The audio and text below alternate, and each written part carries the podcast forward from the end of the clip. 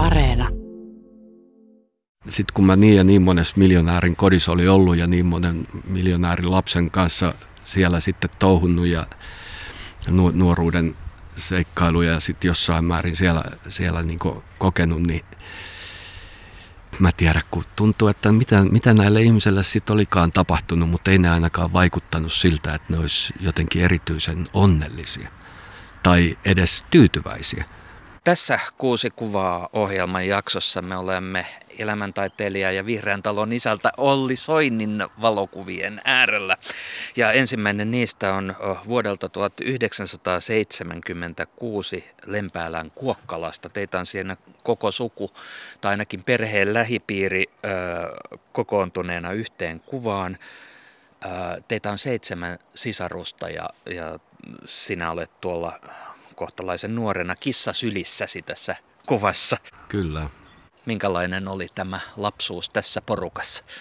Koen olevani hyvin onnekas ihminen siinä suhteessa, että sain elää lapsuuteni ison perheen seitsemäntenä lapsena kuopuksena. Ja se oli aina, se oli aina jotain huikea hienoa, kun tämä porukka pelmahti tässä vaiheessa. Meistä asu, asu tuossa talossa enää kaksi nuorinta siskoni Katri ja minä. Ja, ja tota, tietysti isä ja äiti. Ja sitten aina silloin tällöin tuli näitä tämmöisiä tilaisuuksia. Tässä taitaa olla yhden siskoistani Hannelen Maritytön ristiäiset, jos oikein muistan. Ja, ja tota, sitten usein otettiin aina tämä perhepotretti. Aina tämmöisissä tilanteissa, kun kaikki oltiin koolla, niin usein se otettiin. Ja, ja tota, tämä on yksi niistä, mistä mä aina kovasti pitänyt, kun siellä on ne kaksi meidän kissaakin mukana ja, ja tota, koko, koko silloinen katras, sehän sit siitä tietysti kasvoi vuosi vuodelta niitä mun vanhimmat sisarukset sai lisää ja lisää lapsia. Niitä tuli sitten lopulta, niitä oli jo 12, tässä kuvassa on kolme.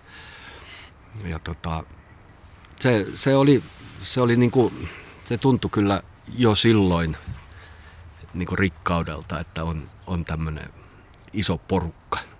Ja sitten äiti tämmöinen karjalaismatriarkka siellä tosiaan syntynyt ja sieltä sitten sattuneista syistä tota, joutui, joutui aikoinaan lähtemään ja Lempäälään päätyi hämäläispitäjään sitten isäni kanssa löysivät toisensa silloin sota-aikana jo ja sitten siellä ens, ensimmäinen vanhin veli syntyi 46 ja siitä sitten vuoteen 55 niitä tuli yksi toisensa perään koko lailla tota, ne viisi ensimmäistä ja sitten me ollaan Katrin kanssa tämmöiset iltatähtöiset sitten vai miten sitä sanotaan, tota, että me ollaan sitten siellä, me ollaan 60-luvun lapsia ja, ja se juttu kun nämä meille tuli oli oli kyllä aina semmoinen, se oli juhla.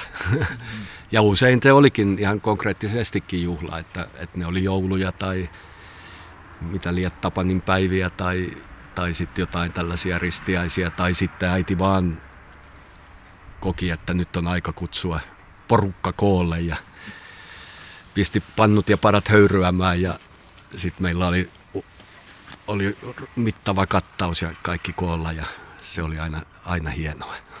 Parhaillaan me jutellaan tässä Janakkalassa Keltaisen talon pihalla tai Janakkan kir- kirkonkylässä aivan kirkon vieressä tässä kulttuurihistoriallisesti hienossa miljöössä.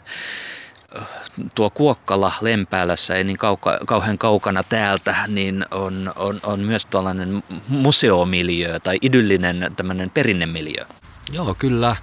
Kyllä, ja tietysti niin kuin, nämä yhdistyy ihan niin kuin vanhoja aikansa valtateitä pitkinkin siinä mielessä, että tästä vierestä kulkee tuo joki, joka, jota pitkin pääsee sujuvasti tuonne Vanaja veden puolelle Hämeenlinnaan ja, ja siitä, siitä sitten se vesi, kun törmää seuraavaan vesistöön, eli sinne Pyhäjärven puolelle, niin siellä on se Kuokkalan koski, joka ennen kuin Lempäälään kanava sitten rakennettiin, niin oli se silloinen vesireitti. Ja kyllä ne on ne ihan samat, samat silloiset ihmiset kulkenut, kulkenut niin siellä kuin täällä ja vaikkapa ne viikingitkin, jotka tänne joskus piipahduksiaan teki ja taisivat vähän joskus olla pysyvämminkin täällä, niin, niin joo, se oli erittäin tämmöinen historiallinen miljö elää Kuokkalan kylä Lempäällä. Se on Kuokka, Kuokkalan Lempäälän vanhimpia kyliä ja, ja sitten vielä sattumoisin mä nyt sitten satuin asumaan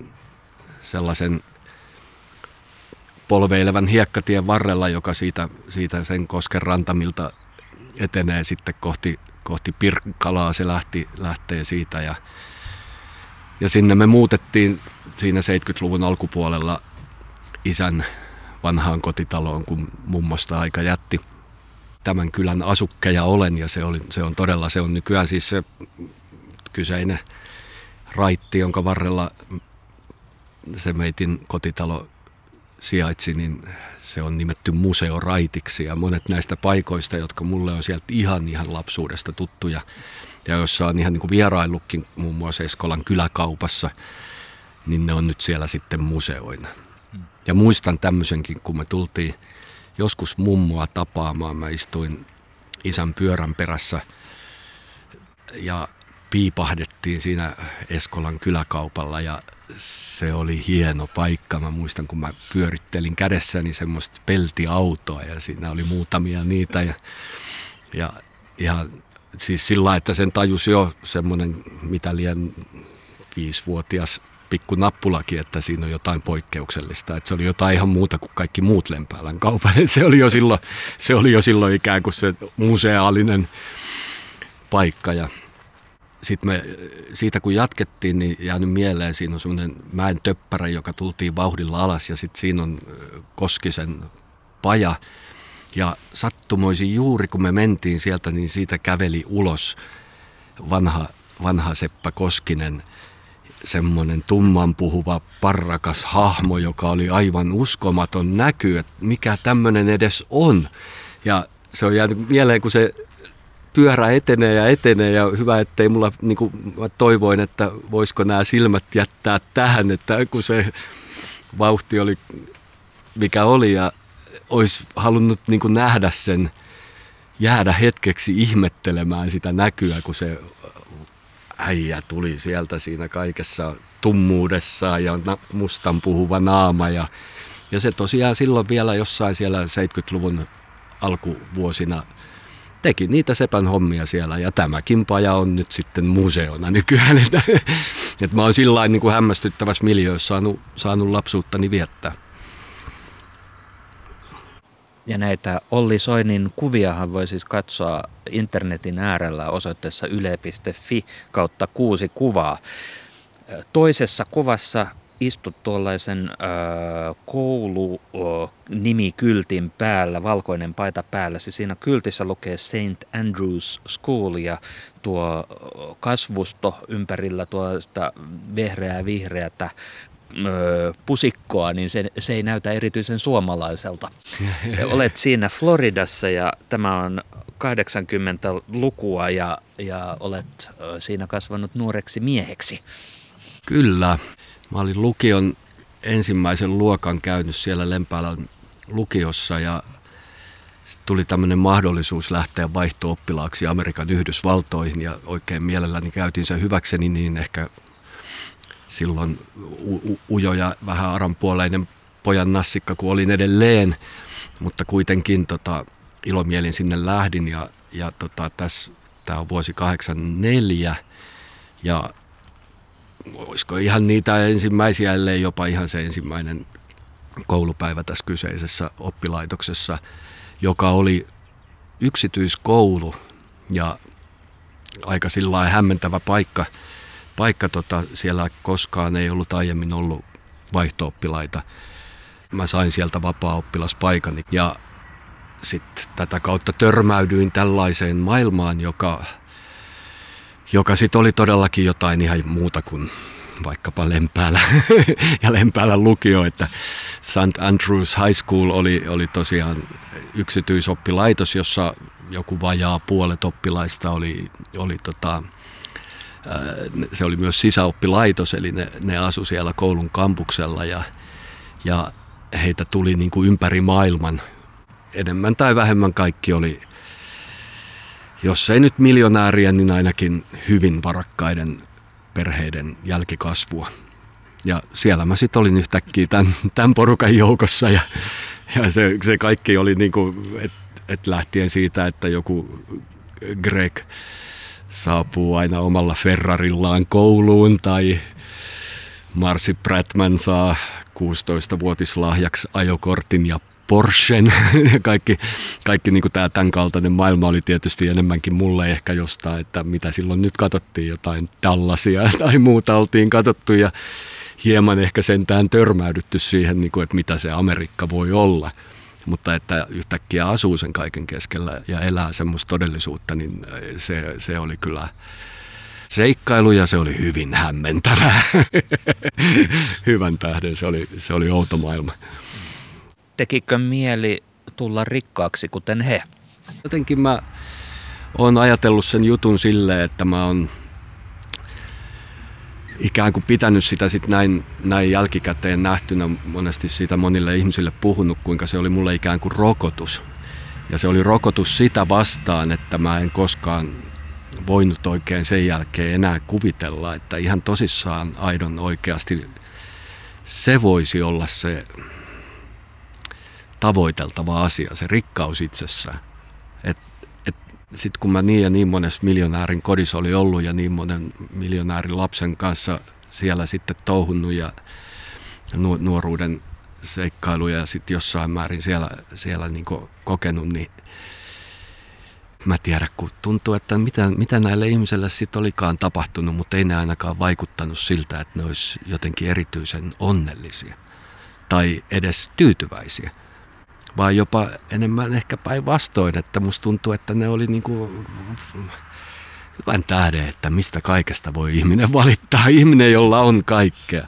Ja, ja miten se vaikutti jotenkin, että niiden niin kuin, ihmisten niin kuin suupielet oli sitten kuitenkin niin kuin alaspäin. Ei, ei silleen, että ne olisi hymyssä suin ollut. Ja totta kai siellä siis oli kaikenlaisia tarinoita ja ei pidä niin kuin yleistää liikoja, mutta mutta se semmoinen niin yleisvaikutelma joka tapauksessa hyvin voimakkaasti oli, kun mä sieltä kotiin palasin, että ei, ei missään nimessä.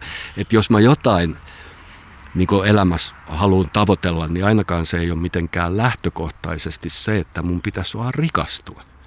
Että se, se kuvitelma sortui jotenkin täysin sen vuoden aikana. Tässä ollaan siis Olli Soinin valokuvien äärellä ja me ollaan tosiaan Janakkalassa Keltaisen talon pihapiirissä. Tässä on vieressä menee tie ja siitä menee vähän väliä autoja ja tuolla viereisellä pellolla on kevättyöt medossa. Että tässä sen takia kuuluu myös liikenteen ääniä. Tämähän on talo, joka on tällaisessa kulttuurikäytössä ja sen takia siellä nyt sitten Ants in the Pants-niminen yhtyö myös harjoittelee, että sieltä saattaa kuulua musiikkia. Me siirryttäisiin kolmanteen kuvaan ja se on Espanjasta paikasta jonka en ole varma osaanko sanoa sen oikein, on se Parhisbaho. Juuri näin, joo. Ja se on hieno näin. vuoristomaisema ja, ja, ja sinä olet viettänyt siellä suoranaista kulkurin elämää. Joo, joo tai oikeastaan Parhisbaho oli yksi niistä paikoista, joka sai mut asettumaan, että, että siinä kohdassa kun mä päädyin sinne, niin mähän jässähdin sinne, että, että mä olin tehnyt sinne pienen visiitin ja, ja sitten katsoin asiakseni palata sinne ja palasinkin. Se oli niin voimakas, voimakas elämys se koko juttu, että, että se, tää on nyt, nyt me ollaan niin kuin siirrytty mun kulkurivuosiin ja tämä jotenkin se, miten mä nyt tonnekin esimerkiksi tuonne kuten niin kuin hyvin moni muihinkin paikkoihin tulin päätyneeksi. Sitten kun mä olin käynyt, käynyt tota sieltä Floridasta palattua, niin sen lukion loppuun mä siirryin siinä kohti iltalukioon, kun mä en halunnut jatkaa Lempäällä lukiossa. Kävin Tampereella sitten iltalukiot ja armeijankin sitten suoritin jotenkin ehkä kunnioittaakseni sodan käynyttä isääni vähän siinä pohdiskelin senkin mielekkyyttä. Mä oon ollut kova pohdiskeleen kaikkien asioiden mielekkyyttä silloin jo nuorena miehenä. Ja, mutta että näiden, näiden ikään kuin pakollisten asioiden jälkeen siinä kohdassa, kun kaikki odotti, mulla oli nyt, nyt laudaatturin paperit taskussa ja semmoinen niin kuin ainakin nimellinen mahdollisuus hakea nyt sitten ihan minne mä tykkään ja ryhtyä opiskelemaan ja elää todeksi sitten, jos ei nyt se amerikkalainen unelma, niin ainakin joku suomalainen unelma, joka silloin ehkä vielä vallitsi 80-luvun lopussa hyvän tähden, mikä se oli se nousukauden huipentuma silloin, mutta mä sitten jotenkin meninkin Jätkäsaareen satamaa ahtaa laivoja ja keräsin vähän matkakassaa ja lähdin jollekin ekalle retkelle. Ja jonkun mä olin jo tehnyt aikaisemminkin jonkun reiliretken. Ja, ja mä, sit kun mä pääsin niinku sen matkaamisen makuun, niin musta tuli ihan kyltymätön sen suhteen. Että mä olin aivan, aivan tota, koukussa suorastaan, että jos mulla joku huume elämässäni ollut, niin se on ollut toi, toi niinku retkien teko. Sitten tota, mä olin ennen sinne päätymistä, niin mä olin elänyt jonkun ajanjakson Luolassa luonnonpuistoalueella Capo de Gaton luonnonpuistossa. Ja siellä sitten mä jossain kohti tutustuin espanjalaisiin ihmisiin, jotka kutsu mut sitten tämmöiselle pikku kortiholle Alpujarrasi vuoristoon, joka on, tämä seutu on siis tuossa ikään kuin Granadan ja Granadasta etelään suoraan Sierra Nevada vuoriston toisella puolella on Alpujarras.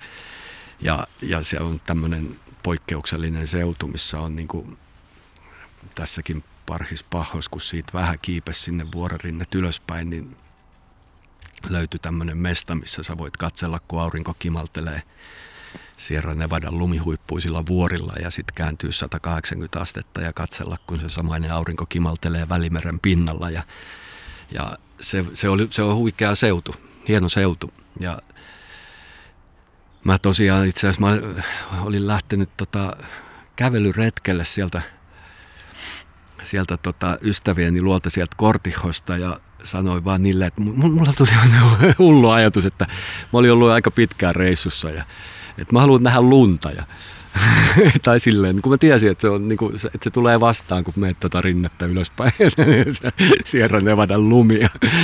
Ei nyt ihan tajunnut sitä juttua, että se meni aika pit, pit, pian sitten, kun sinne lähti, niin vähän niin kuin vuoristokiipeilyn puolelle olisi ruvennut menee se juttu ja siellä oli semmoinen vuolaana virtaava, kun ne tuli täällä jotain varhaista kevättä, niin kuin ehkä jotain, nyt on ollaan jossain maalis-huhtikuun taitteesta jotain tämmöistä, niin tulee ne sulamisvedet sieltä alas ja, ja jossain kohti tuli niin kova jyrkänne, että pakko mennä sen, sen ikään kuin joen omaisen jutun yli. Ja koitin siitä sitten mennä, mutta en ihan onnistunut ja kasteli itteni ihan kokonaan mulahdin sinne ja sai, pist, strippasin itseni alasti siihen ja ripustelin vaatteeni siihen oksille kuivumaan ja makailin siinä rinteessä sitten aurin, aurinko lämmitti, että ei ollut mitään hätää. Ja sitten tota, taisin torkahtaakin ja keräsin kimsut ja kampsut, laitoin vaatteet päälle ja mietin, että no ehkä mä jätän sen lumen johonkin toiseen kertaan, että ei nyt ihan näillä varusteilla ja taidoilla mennä tästä edes ylöspäin. Ja lähdin käymään, mä ajattelin, että mä käyn Orhivassa, että mä käyn hakemaan jotain, yllätän ne siellä, jotka oli siellä mökillä, että, että tota, keksitään niille jotain kivaa. Ja kävelin sinne ja se nyt oli siis näitä, se oli semmoista yhtä kävelyä välillä. Toi, mä siis liftasin suurimman osan näistä retkistä ja sitten tietysti myös kävelin paljon. Ja semmoinen kymmenisen kilometriä mä porhallan sitten sinne Orhivaan ja sitten yhtäkkiä tulee semmoinen ihme niin vanha kirjavaksi maalattu asuntoauto vanha jostain mistä liian ajalta ja tulee semmoista monttusta hiekkatietä ja ajaa mun ohi ja niitä pysähtyy siihen mun, mut ohitettuani ja on, että mihin sä meet, että haluatko sä kyydin ja en mä nyt ihan tarkkaan tiedä mihin mä menen, mutta voi mä haluan ja, ja tota, hyppäsin kyytiin ja ne sanoivat, että ne on mennyt El Moreoniin, että se on siinä Orhivan kupeessa ja mä olin kuullut kyllä siitä paikasta. Tämmöinen uusi, uusi, uutta asutusta ikään kuin kaiken maailman just tämmöisiä mitäliä maailman matkaajia, jotka oli ikään kuin asettunut sinne. Hylätty kylä, joka ne oli vähän niin kuin ruvennut laittaa niitä taloja kuntoon ja sillä tavalla. Ja sinne me sitten mentiin ja sitten ne oli, että me mennään meidän ystävien luo aterialle ja ne oli brittejä ja että haluatko liittyä seuraan ja mä olin, no kiitos mielelläni totta kai. Sitten mä istun siellä yhtäkkiä ja me ollaan siellä ringissä siellä, siellä ja tota, mun vieressä on semmoinen tumman puhuva espanjalaismies, partoinensa siinä ja se puhuu jotenkin niin mä en ihan kaikkea edes tajunnut, mä kyllä oli jotain katuja ja Espanjaa oppinut, mutta en mä ihan ymmärtänyt, mutta jotain mä ymmärsin ja se jotenkin puhu siitä, kuinka meidän iho on niin kuin, äh, se on niin kuin tähtitaivas tai siis niin kuin, että se vastaavuus on meidän iholla kuin mikä me voidaan katsoessamme taivaalle nähdä universumin tähdet. Ja se oli vaan kiehtovaa puhetta, vaikka mä siitä mitään tajunnutkaan. Ja sitten se lähti ulos tupakalle ja mä kysyin, että lähdekö seuraksi ja mä menin ja sitten me tupakoidaan siinä. Ja sitten on silleen, että mulla olisi yksi juttu tuolla Aji Arriva ja et jossain siellä ylempänä vuorilla ja että tota, tarvitsisi apua. Ja et, haluatko lähteä auttamaan? Ja niin kuin mä tajusin, kun mä olin sanonut joo. Sitten me mentiin, me lähdettiin sitten sit jonkun ajan kuluttua, silloin oli semmoinen vanha Mersun rähjä jostain 70-luvulta ja sillä kurvailtiin niitä serpenttiiniteitä sitten sinne ylemmäs ja mentiin. Ja mä olin vähän äimänä itsekin siinä kohdassa, että hetkinen, että mä olin nyt niin kuin menossa kyllä sinne takaisin ystävieni luo sinne Kortiholle, mutta nyt mä oon menossa ihan toiseen suuntaan tämän Ukon kanssa ja mitä hän tästä nyt seuraa, mutta että no myöhäistä nyt enää, että mä oon lupautunut auttamaan ja me mennään. Ja siellä oli joku risteys ja siinä risteyksessä usein, sit kun mennään tarpeeksi syrjäisille seuduille, niin usein on joku majatalon tyyppinen ainakin joltain vanhalta ajalta ja tässä oli jopa ihan toimiva ja siinä joku paarin tapanen tai tämmöinen ja se sanoi, että un momento ja kävi siellä ja se tuli takaisin, silloin oli pullo anisviinaa ja sitten me ajetaan parhispahhoa. Ja auto jätetään sinne, minne jätetään, koska tämä paikka on semmoinen, mihin ei autolla pääse. Ja me kävellään loppumatka ja sitten se vaan kertoo, että hänellä kuoli muuli ja se on nyt tuossa tota, pellon laidassa ja kohta me siihen terassipellon laitaan sitten tullaankin, missä muuli makaa. Ja hän, hän täytyy nylkeä se, hän tarvii siinä apua. Et tota, ja sitten, että mitä mun pitää tehdä. Ja no ei mun pitänyt sitten muuta kuin, että hänellä oli se terävä puukko ja sillä se rupesi sitä nylkemään ja mun piti vähän kiskoa sitä nahkaa aina repiä sitä niin kuin silleen, että se lähtee nätisti, että saadaan se talja. Ja semmoinenhan siitä lopulta tuli niin kuin sama mallinen kuin on vaikka karhun talja seinällä, mikä ollaan kaikki nähty, se mielikuva meillä on, niin semmoinen siitä tuli ja se myöhemmin paljastui myös, miksi hän teki rumpuja ja hän käytti niitä nahkoja rumpujen kalvoina. Ja ei mitään tota, aamulla mä herään ja mä saan semmoisen niin aamiaisen, mikä on edelleenkin parempi kuin mikään näistä, mikä liää laiva- tai hotelliaamiaisista ihan saman tekevää. Mä otan koska tahansa parhispahhossa nautitu eka aamiaisen, kun niillä on kanoja ja tuoreesta munasta paistettu semmoinen muna, mikä loistaa kuin kirkas aurinko ja se keltuainen ja se koko juttu her- oma tekosta leipää ja, ja sitten se tota, kattelee vähän ympärillä ja miettii, kun se oli luvannut, että se heittää mut kyllä sinne. Se kuuli, että mä oon siellä ystävieni luona, että hän heittää mut sinne ja ollaan tekemässä lähtöä ja kattelee, että mitä hän, ja sitten se ottaa yhden niistä rummuista, joka sitten paljastui, että se oli eka, minkä hän oli ikinä tehnyt. Se oli aloittanut tämän rumpujen tekomisen. Niin se on mulla edelleen se rumpu, se antoi sen, että ole hyvä ja kiitos avusta. Ja koko se juttu oli semmoinen, että se oli eka paikka, missä mä sitten mietin, että hei, mä en tiedä oikein, mitä mä tällä elämälläni haluan tehdä, mutta tänne mä voisin jäädä. sen kaltainen paikka. Tässä kuusi kuvaa ohjelmassa äh, puhutaan siis äh, Olli Soinin valokuvien äärellä ja niitä voi katsoa internetissä osoitteessa yle.fi kautta kuusi kuvaa. Meillä on neljäs kuva äh, tässä esillä. Se on perhekuva. Siinä näkyy puolisosi Anni ja teidän lapsenne Airi, Oiva ja Aarni tässäkin on varmaan tapahtunut jotain välissä, kun, kun maankiertäjästä onkin tullut perheenisä. No toden totta, joo. Joo. Siinä tapahtui se, että niin paljon kuin mä rakastin sitä reissaamista ja eritoten niin paljon kuin mä rakastin sitä, että mä löysin paikkoja, olkoon se sitten Sydney tai Parhispaho tai Granada, jossa mä myös asuin yhden talven, tai New York, joka oli huikea hieno kokemus. Niin tuli, tuli se vaan vastaan vääjäämättä ne hetket, jolloin mä mietin, että mikä tämän kaiken mielekkyys, että kuinka, eihän mä nyt voi kuitenkaan niin kuin koko elämääni olla tavallaan tien päällä. Olkoonkin, että mä löysin paikkoja, joihin mä asetuin ja mulla oli arki Sydnissä ja mulla oli arki New Yorkissa, mä tein töitä ja, ja elin omanlaistani arkea että sit milloin missäkin, että en mä sitten enää jossain vaiheessa ikään kuin vain paikasta toiseen kulkeminen loppu, että enemmänkin mä heti, jos mä löysin paikan, missä mä viihdyin tai koin, että tässä on hyvä olla, niin mä jäin. Mutta että aina mä palasin Suomeen vähintäänkin sitten kesäksi ja ainahan mä sitten syksyllä mietin, kun tässä vaiheessa mun ystävät sitten menee jo, ne menee menojaan ja niillä on omat opintonsa tai osalla oli jo lapset ja mä käyn niitä tervehtimässä ja ihmiset niin kuin asettuu ja elää tässä mielessä eteenpäin elämäänsä. Ja minä mietin, että mitähän mä tekisin tämän elämäni kanssa. Ja edelleen se vastaus on hyvin epämääräinen. Mä tiedän paremminkin, mitä mä en halua tehdä. Et sen mä tiesin aina. Ja, ja jotenkin mä olin sitten niin jääräpäinen ihminen vaan olemassani, että mä en sitten vaan ryhtynyt tekemään jotain siksi, että niin pitää tehdä. Oliko niin, että äh, sä tiesit, mitä sä et halunnut tehdä, mutta sitten toisaalta sulla oli semmoinen metodi, että sä sanoit, kun jotain tarjoutui eteen, niin sä sanoit helposti siihen joo, sen sijaan, että olisit ollut semmoinen tyypillinen varautunut suomalainen, joka epäilee kaikkea. Kyllä joo, se on niitä, niitä yksiä juttuja, mitkä mä niin kuin jossain vaiheessa havahduin huomaa alkuun. Mä vaan vähän just tolleen niin kuin tuossa vaikka parhispahon päätymisen tapauksessa, että multa vaan tuli se joo.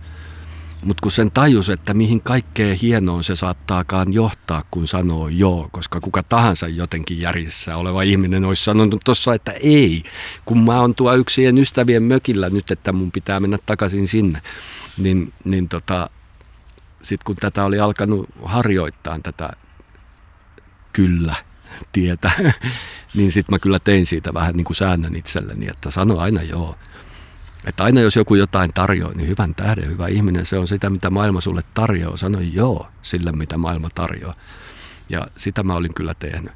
Ja ottanut siitä ikään kuin ohjenuoran itselleni. Ja on siitä hyvin iloinen myös. Ja sitten toinen oppi, joka sitten vasta ehkä tuli myöhemmin ja ajan saatossa, oli se, että toinen hieno taito ihmisellä täällä on, että jos sulla on jotain, mitä sä tarvit, pyydä. Koska sekin on yhtä vaikeaa meille jostain kumman syystä. Me ei osata pyytää. Että se vaatii sen nöyrtymisen sen ääressä, että mä tarvin tämmöistä. Joskus ne tuli ihan matkoilla konkreettisesti, että tarvit vaikka yösiän tai tarvit... Oli mulla nekin hetket, että mä olin rahattomana ja ei ole mitään, millä, että miten mä tästä eteenpäin menen, niin sittenhän sitä piti mennä ja mennä kysymään työtä, että saisinko töitä, miten, mitä vain. Ja olen selvinnyt rahattomuudestani niin Sydnissä kuin New Yorkissakin ja sehän antaa tietysti hurjan itseluottamuksen siihen, että jos mä nyt tuommoisissa miljoonakaupungeissa pärjään, niin kai mä nyt tässä koto-Suomessakin pärjään. Mutta se tyly tosiasia oli, että täällä törmäs aina siihen, että on ympärillä se yhteisö ja vähintäänkin se oma perhe, huone, suku, ystävät ja odotusarvot ja jotenkin, että on niin kuin helppo tehdä mitä vaan, poimia mustikoita jossain pohjoisessa Australiassa tai olla vaatekaupassa duunissa Sydnissä tai juoksupoikana New Yorkissa. Tai se, mutta että Suomessa se on aina jotenkin vähän tavallaan, että hei kamaan, että mitä sä nyt leikit, että ajatteliko sä ahtaa laivoja Jätkäsaaresta niin loppuelämässä vai mitä. Ja, ja, tota, ja tässä on niin kuin moni, monia niin kuin juonteita ennen kuin me päästään tuohon hetkeen, missä toi kuva on otettu, että, että mä olin niin kuin joutunut kokemaan myös sen, että mä sairastuin diabetekseen sitten sen New Yorkin tota, hienon kevään jälkeen, niin yhtäkkiä oli sellainen, että mitä nyt tapahtui ja mä luulin, että mun maailma romahtaa ja vähäksi aikaa se romahtikin. Se rupesi tuntua ikään kuin, että mä oon nyt tarpeeksi kiertänyt maailmaa. Et, et mikä se juttu voisi olla. Ja mä pelastauduin sitten Oriveden opistoon ja hakeuduin sinne ja sitten se vuosi jo teki sen, että siellä kun pystyi suorittamaan apron niin halutessaan Jyväskylän yliopistoon, niin mä tein sen. Mutta mä en ollut tiennyt, että sieltähän pääseekin pari tyyppiä suoraan opiskeleen kirjallisuutta Jyväskylän yliopistoon ilman mitään pääsykokeita. Ja mulle yhtäkkiä kerrotaan, että hei sä voit nyt mennä, jos sä haluat, että se apro on silleen suoritettu, että, että ole hyvä. Ja mä ajattelin, että mä mitään kirjallisuutta ajatellut opiskelevani, mutta että tarjous on hieno ja taas kerran sanoin sille tarjoukselle kyllä. Ja se olikin hyvä asia, koska kyllä se johti niin kuin tosi moneen hienoon juttuun, että mä olin Orivedellä löytänyt teatterin ja sitten Jyväskylässä jatkoin sitä, menin ylioppilasteatteriin, menin sinne samaan tyyliin kuin hakiessani duunia jossain siellä maailmalla, että että hei, mä haluan mukaan, mä teen mitä vaan, että mä voin vaikka siivoa vessoja. ja sitten mulla kohta olikin ihan hyviä rooleja ja se oli ihana, ihana mielenkiintoinen juonelle, paljon mulle oleellisempi kuin se kirjallisuuden opiskelu. Opinnot sitten jossain vaiheessa, kun mä aloin opiskelemaan draamakasvatusta, johti siihen, että mulla oli yhtäkkiä 11 erilaista ryhmää lapsista vanhuksiin aikuisten kautta teatteri- tai ilmaisutaitoryhmiä ja en mä enää opiskellut. Mä tein duunia. Sitten tämmöisessä vaiheessa puhelin soi joku päivä ja sitten ystäväni, joka oli ohjannut mua monessa jutussa siellä ylioppilasteatterissa ja myös niissä vapaisvilleissä ryhmissä siellä Jyväskylässä ja sen seudulla, niin, niin tota, kysyi, että haluaisitko tulla näyttelijäharjoittelijaksi Riihimäelle. Sitten siinä oli vielä semmoinenkin, että just vähän aiemmin mun sisko oli soittanut mulle, että äiti on kuollut, että se oli niin kuin hassu päivä. mutta mutta tota, en mä sit, mä, heti kun mä laitoin sen luurin kiinni, mä ajattelin, että, että, ei, että totta kai mä menen, että kyllä mä nyt haluan ton tsekata, mikä juttu toi on, että toi on mielenkiintoista, että mikä seikkailu siitä se, se seuraakaan. Ja soitimme sitten niin kuin vartin päästä takaisin Sasalle, että joo, kyllä mä tuun. Ja sitä kautta päädyin sitten Riihimäen teatteriin ja olin siellä pari-kolme vuotta, pari-kolme kautta. Tajusin hyvin pian jo ekan kauden jälkeen oikeastaan, että tämä ei ole mun juttu, mutta sen toisen vielä sinnitteli ja sitten omat häntäni pois jäin, irtisanouduin, jäin sieltä pois. Ja, ja siinä kohdassa mä tapasin sitten Annin. Ja se, me asuttiin vieläpä samalla mäellä siellä Riihimäellä, mutta ei oltu koskaan tavattu, hämmentävää kyllä. Ja, ja siitä sitten syntyi synty se, mikä syntyi, että lopulta siitä syntyi sitten oiva. Ja Annilla oli entuudestaan olemassa kaksi lasta ja, ja me sitten perustettiin siinä kohti, kun tajuttiin, että siellä Oiva tekee tuloa, niin muutettiin Kormun vanhalle kartanolle Lopen puolelle. Sattumoisi oltiin itse asiassa jo tehty sinne vuokrasoppari, koska sinne oltiin ajateltu perustaa kuinka ollakaan kulttuuritalo tyyppinen juttu.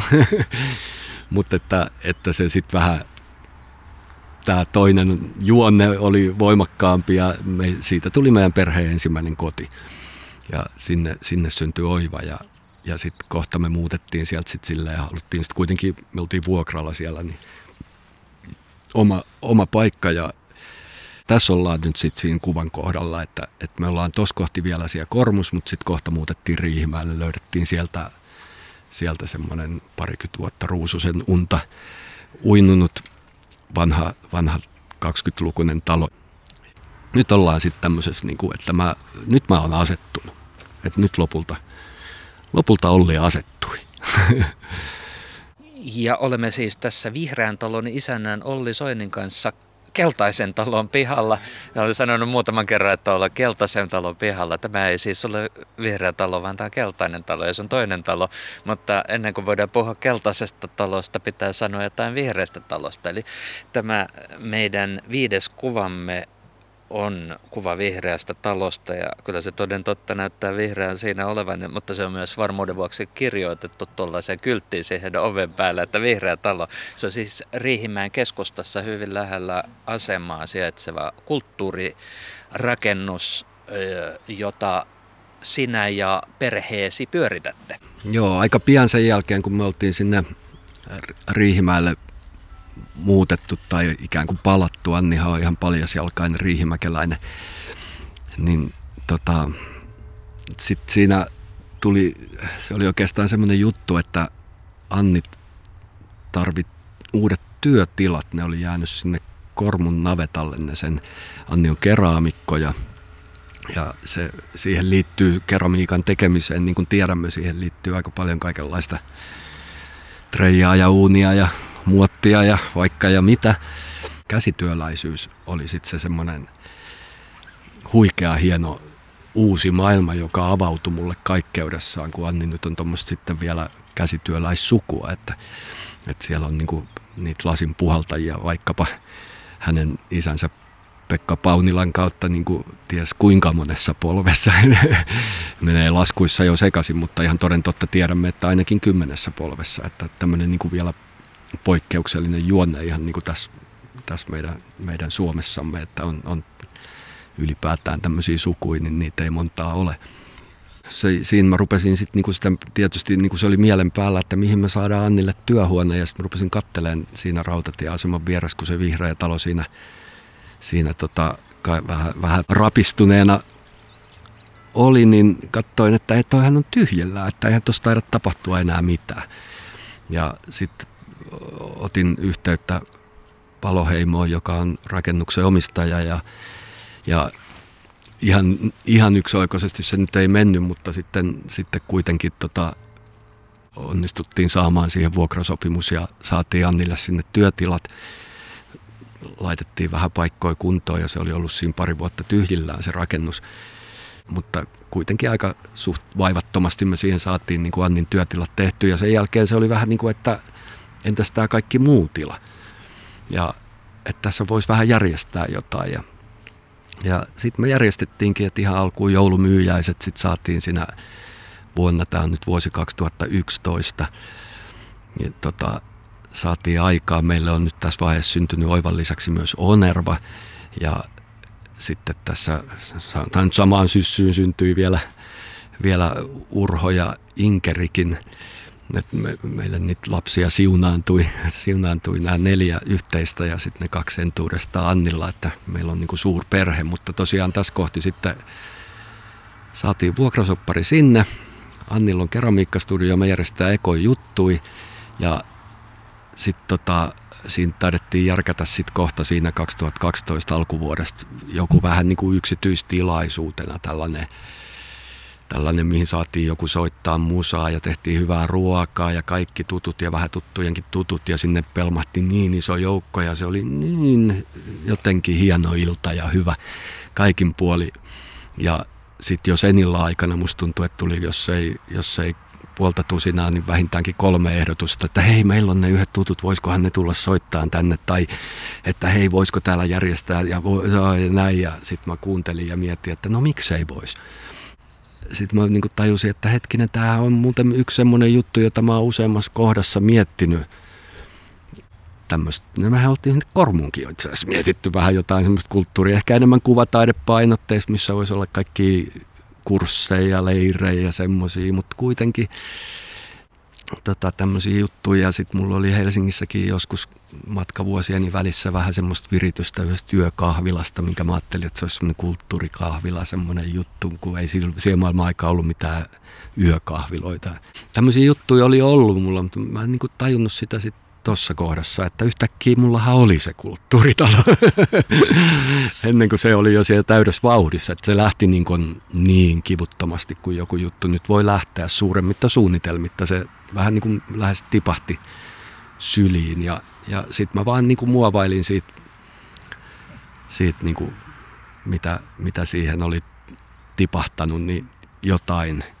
Ja jonkinlaisella ajatuksella ja hyvin vapaasti ja villisti alkuaikoina ja sitten tietysti vähitellen meni vuosi, meni toinen, meni kolmas, niin sitten siinä kohti on sitten niinku törmäytynyt siihen, että joutuu vähän jo niinku pohtimaan ja miettimäänkin niitä asioita. Kun tietysti sitten, kun siitä tulikin yhtäkkiä mun työ. Ja, ja se, semmoinen, semmoinen sitten niinku y, yhteisöllinen pienimuotoinen matalan kynnyksen kulttuuritalo siitä vihreästä talosta on tullut. Kuusi kuvaa ohjelmassa on tapana katsoa sitten se kuudeskin kuva. Me ollaan viisi nähty. Ja kuudes kuva on sellainen kuva, jota ei ole vielä otettu. Mitä se kuudes kuva, jonka haluaisit nähdä tulevan otetuksi, mitä se voisi pitää sisällä? Mulla tulee ihan ekana, mä näen siinä kuvassa mä näen niin kuin vääjäämättä siinä kuvassa, varsinkin nyt kun tämä aika on ollut mikä on ja mä oon ollut tosi paljon kotona ja siinä niin kuin rakentanut lapsille puumajaa. Melkein siinä kuudennessa kuvassa on heti jo se puumaja, kun se on ollut mulla yhtäkkiä. Mä oon miettinyt, että kummallekohan tämä on loppujen lopuksi tärkeämpi tämä puumaja. Mutta että ei se nyt ole se puumajaka ja siis vääjäämättä siinä on ne lapset, jotenkin ne pyörii ja hyörii tuossa niin tämän kuvan, kuvan niin kuin, jos ei ihan keskellä, niin liepeillä. Ja, mutta mitä tässä kuvassa, sit kun me ollaan tässä keltaisella talolla, niin tämä on niin hieno uusi juonne, mikä on tullut, enkä mä yhtään arvaa vielä, mitä tästä seuraa tästä keltaisesta talosta, kun tämä, mä niin kuin, jotenkin mä oon aivan retkahtanut tähän tämän paikan henkeen ja tähän tietynlaiseen ikiaikaiseen pyhyyteen, mikä täällä vallitsee tässä, tässä tota, kolkassa. Tässä on niin kaikenlaisia juonteita, mutta mitä siinä kuvassa on? Siinä on ehkä jotenkin, siinä täytyy olla se puu. Jostain syystä tähän kuvaan nyt tuli puu. Ja se puu on tommonen puu, joka joka tota, mä en edes tiedä, että mikä puu tämä on, kun se ei voi olla niin kuin tässä meidän edeskin on mäntyjä ja tässä on koivuja ja sitten tuo kauempana näkyy toi Janakkalan vanha kivikirkko, siellä on jotain tommosia jalompia puita ikään kuin, jotka ei ole saanut reppana edes lehden lehteäkään vielä orastavaakaan, odottavat aikaansa. Joku tämmöinen symbioosi kaikista puista ja se se ehkä niin kuin jotenkin se on, siellä varmaan se, se on niin valtava vielä, että se mun pikku puumajakin on siellä jossain lehvistössä melkein katoo sinne ja, ja siellä on muutama muukin maja, meidän koko perhe voi vaikka majottua sinne ja kaikki meidän ystävätkin, se voi mikä valtava hieno puu tämä onkaan. Siellä varmaan siellä tota, kun on vihreä talo, keltainen talo, sitten meillä on se Ö-talojuonnekin, josta nyt ei tällä kertaa puhuta, ei meillä loppuu aika niin, niin, tota, niin siellä, on, siellä on joku, sielläkin on joku vielä semmoinen juhla, sali siellä puussa, jossa niin kuin kaikki on sinne, te, koko yhteisö tervetullut ja sitten me jytyytetään menemään siellä niin, että koko puu heiluu, vaikka iso onkin. Tämmöinen niin kuin koko yhteisön nielaiseva puu, joka, joka ottaa siis sen juuret, missä ne juuret on. Sen juuret on tämän tässä planeetassa ja ne uppoutuu sinne ja se samalla kun se on meidän kaikkien koti, se niin kuin konkretisoi ja kertoo meille siitä, kuinka me ollaan kaikki yhtä ja osa tätä kokonaisuutta, jonka nimi nyt sitten tällä kertaa sattumoisin meidän kodin nimi on Planeetta Maa. Ja että meillä on tämmöinen koti tässä universumissa, joka on niin kuin valtava ja loputon ja kuka ymmärtää semmoisen asian kuin ääretön niin se on ihan hämmentävä hienoa. Ja, ja jos me ei osata tuosta puusta pitää huolta, niin me ollaan kyllä todella käsittämättömiä luonnoikkuja, koska mehän ollaan niin kuin tultu tästä. Tähän meidän koti on, miten me voitaisiin, niin mä sanon nyt vähän rumasti, mutta miten me voitaisiin paskoa kotiimme, niin kuin, että pitää, meidän pitää huoli omasta kodistamme. Ja, ja tätä kaikkea tämä, niin kuin tämä puu koittaa samalla niin kuin kaikella tällä uljaudella ja kauneudella ja niin kuin voimallansa näyttää ja kertoa meille, että mä oon tässä. Mutta te olette semmoisia olioita, että teillä on kyky, valta ja voima hyvässä ja pahassa, vaikka sitten kaataa se puu. Ja se, se on niin kuin se hulluus siinä, että et, et sitten jotenkin me har, harhainen mielemme tuottaa meille sellaisiakin ajatuksia, että hei, ton puun kun pistäisi nurin, niin siitä saisi niin valtavan kuutiomäärän selluloosaa ja polttopuuta, että tehdäänpä se, kun sitten meistä tulisi rikkaita. Ja samalla me ollaan niin kuin sitten mitä? Köy, köyhimmistä köyhimpiä.